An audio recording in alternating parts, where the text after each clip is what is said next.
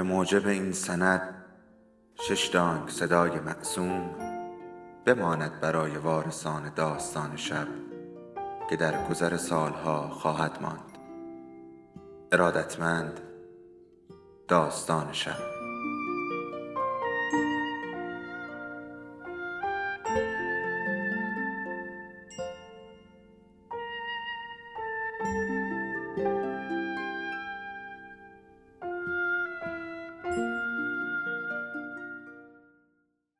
یکی بود یکی نبود.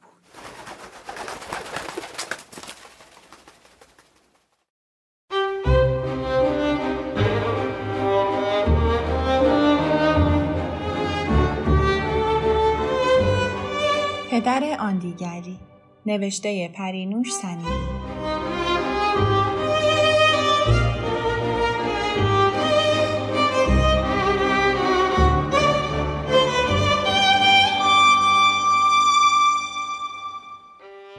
خسرو دو سال رد شد و از آرش عقب افتاد. مهمترین مسئله زندگی مارک لباسش بود. کفش های چندین هزار تومانی مد روز می پوشید و هیچ اهمیتی نمی‌داد که اموجان بیچاره برای چنین ولخرجی های پول دارد یا نه. فتانه خانم همیشه طرفدارش بود. با هزار حیله و نیرنگ پول تهیه می کرد و چیزهایی را که او می‌خواست می خرید. ولی خسرو نه تنها تشکر نمی کرد بلکه حتی راضی و خوشحال هم نبود. خیلی زود از همه چیز سیر می شد. با دوستانش چشم هم چشمی داشت. برای کم کردن روی آنها کارهای خطرناک می کرد. جرأتش خیلی زیاد بود. حاضر بود هر چیز جدیدی را امتحان کند. ماشین پدرش را بدون اجازه سوار می شد. با دوستانش در خیابانهای شلوغ و پر رفت و آمد جولان می‌داد. با موبایلی که فتانه خانم با قرض و قله برایش خریده بود مدام با دوستان دختر و پسرش حرف می‌زد. موهای ژل زده و سیخ سیخش مثل شمشیر به چشم اموجان فرو می‌رفت و او را تا سرحد جنون عصبانی می کرد. یک روز به پدر گفت وقتی به ریخت این پسر نگاه می کنم انگار یکی به ام فوش خواهر مادر میده. همیشه طلبکاره.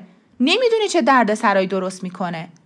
خیلی نگران آیندهشم ولی فکر می‌کنم دیگه از دست رفته. کاری نمیشه براش کرد. پدر هرچند که به ظاهر مهمترین فرد خانه بود ولی در واقع سایه ای بود که سنگینی آن را فقط وقتی حضور داشت حس می کردیم. او خودش را ماشین پول درآوردن می‌دید ما هم دیگر انتظاری جزی نداشتیم. همیشه خسته بود ولی کمتر از آن وقتها عصبانی می‌شد. رابطهش با مادر بهتر بود و مثل دو آدم تقریبا مساوی رفتار می کردند. وقتی هنوز شاگرد دبستانی بودم مادر با تعریف از فداکاری پدر و زحمتی که به خاطر ما می‌کشد سعی داشت عشق و علاقه را در وجودم بیدار کند ولی من سرسخت و مقاوم کوشش می کردم که حداقل تماس را با پدر داشته باشم. کوتاهترین جوابها را به او می دادم و حتی المقدور چیزی از او نمی خواستم. حتی پول تو را از مادر می گرفتم. به نظر من او هنوز منتظر شکست من بود و به شدت مراقبت می کرد تا غرور و ابهتش را از دست ندهد. و من هنوز آزرده بودم و احساس تلخ ترد شدگی دوران کودکی را فراموش نمی کردم.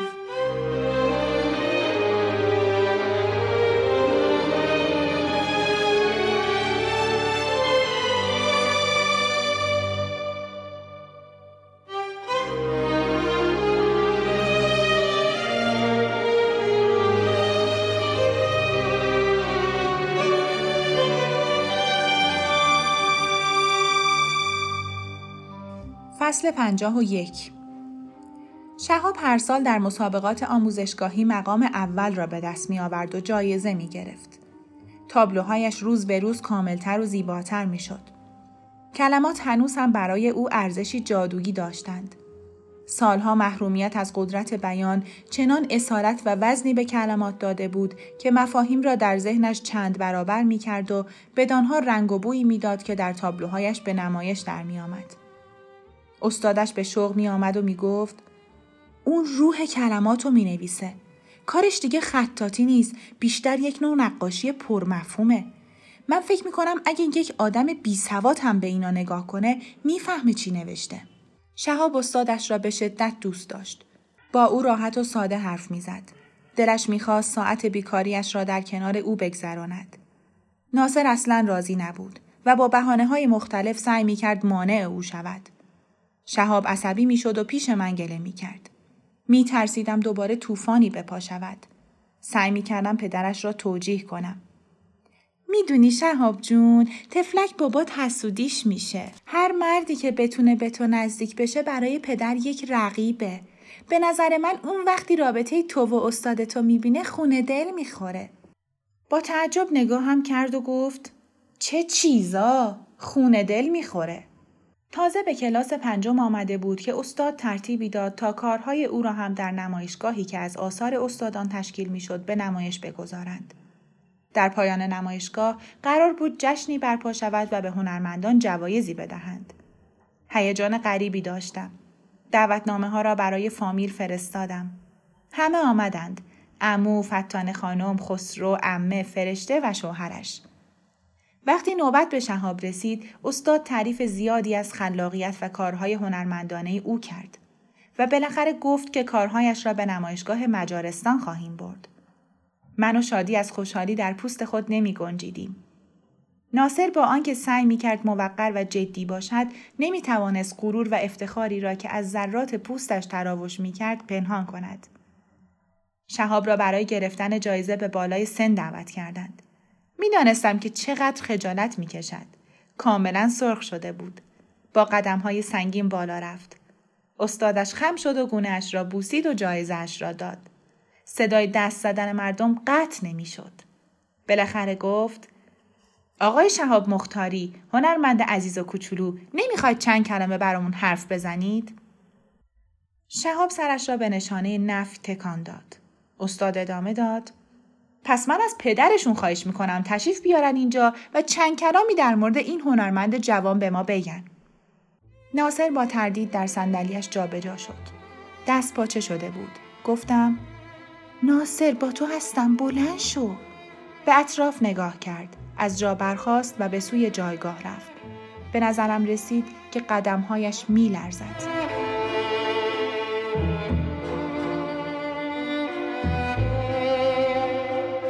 فصل پنجاه و دو. استاد با لحنی ادبی گفت آقای مختاری به شما برای داشتن فرزندی مانند شهاب تبریک می‌گویم. ما برای شما هم که پدری آگاه بودید و توانستید استعداد خارق العاده جگرگوشهتان را با این سرعت کشف کنید و پرورش دهید جایزه در نظر گرفته ایم. حضار محترم این امر واقعا مسئله مهمی است.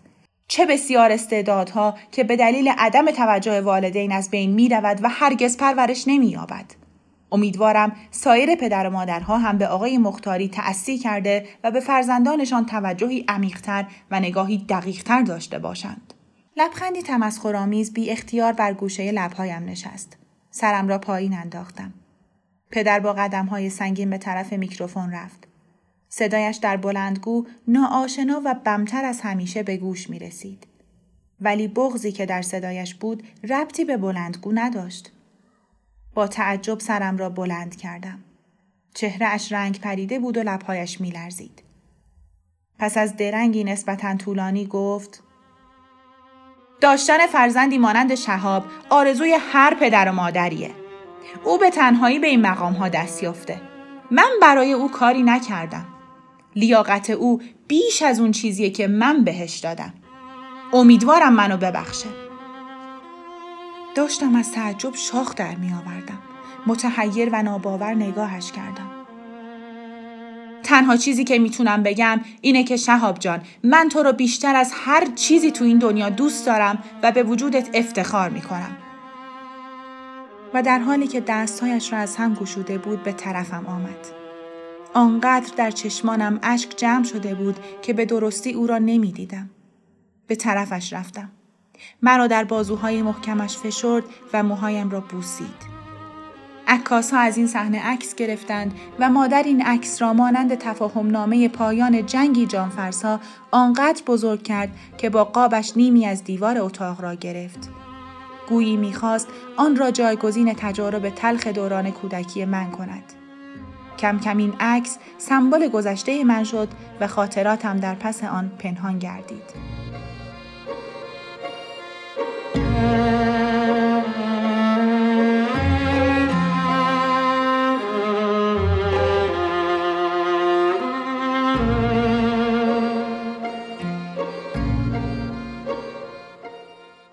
در روزهای بعد کمی از یخهای قربت و دلازردگی آب شدند.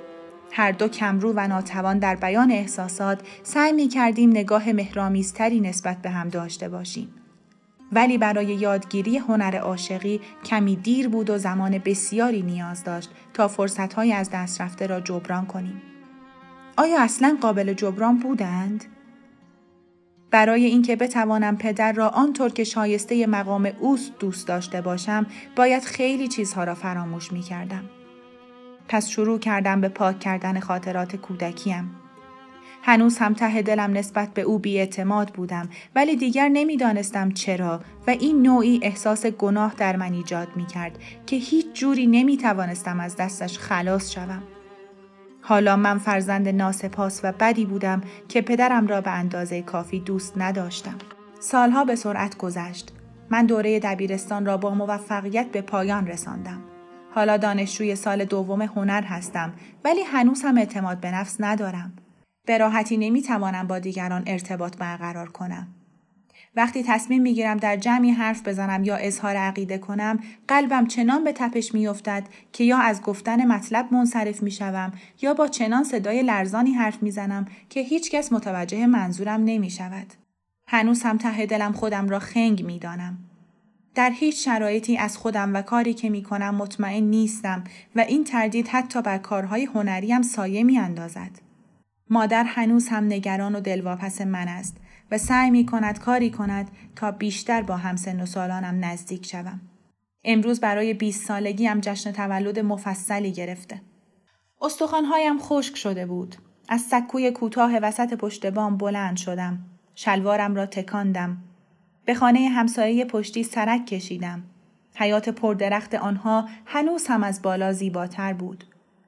بقایای لانه پرندگان در میان شاخه ها دیده می‌شد.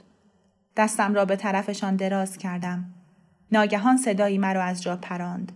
وحشت تمام وجودم را گرفت و درد شدیدی در کمر و پایم پیچید. برگشتم. شادی زیبا و خندان جلویم ایستاده بود. با عصبانیتی ساختگی گفت آقا اینجا تشریف دارن؟ ما سه ساعته داریم دنبالشون میگردیم. چتون شده شماها؟ اون از مامان که دو ساعته توی اتاقش زیج نشسته اینم از تو که مثل بچه ها قرد کردی اومدیم بالا این همه مهمون منتظر تو هن. اینجا چی کار می‌کردی؟ بیست سال گذشته رو مرور می‌کردم چه جالب مامانم همینو گفت اتاق مهمانخانه مملو از آدم بود به سرعت بین بچه ها غرق شدم کوروش هم کلاسی شلوغ و خوشخلقم به عکس قاب شده روی دیوار اشاره کرد و گفت بچه بیاین این عکس رو ببینین. شهاب چقدری بوده؟ خیلی بامزه است. این عکس مال کیه؟ گفتم کلاس پنجم دبستان بودم. این آقای کیه که اینطوری بغلت کرده؟ به عکس خیره شدم و به آرامی گفتم این این بابای آرشه.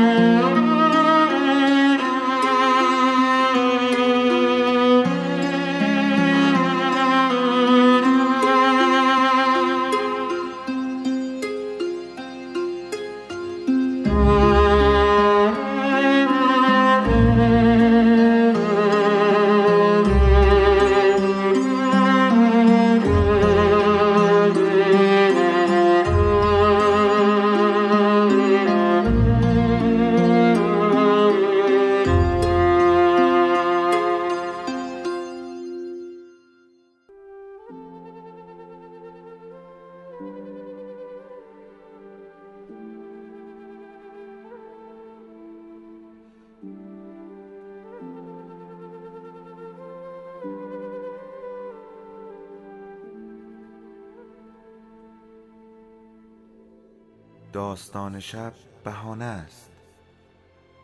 برای با هم بودن دور هم نشستن شنیده شدن.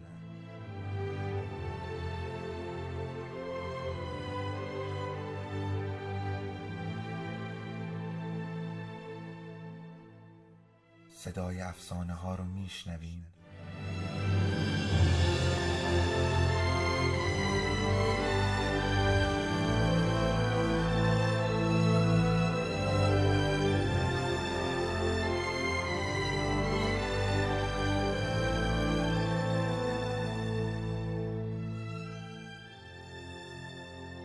شبتون بخیر.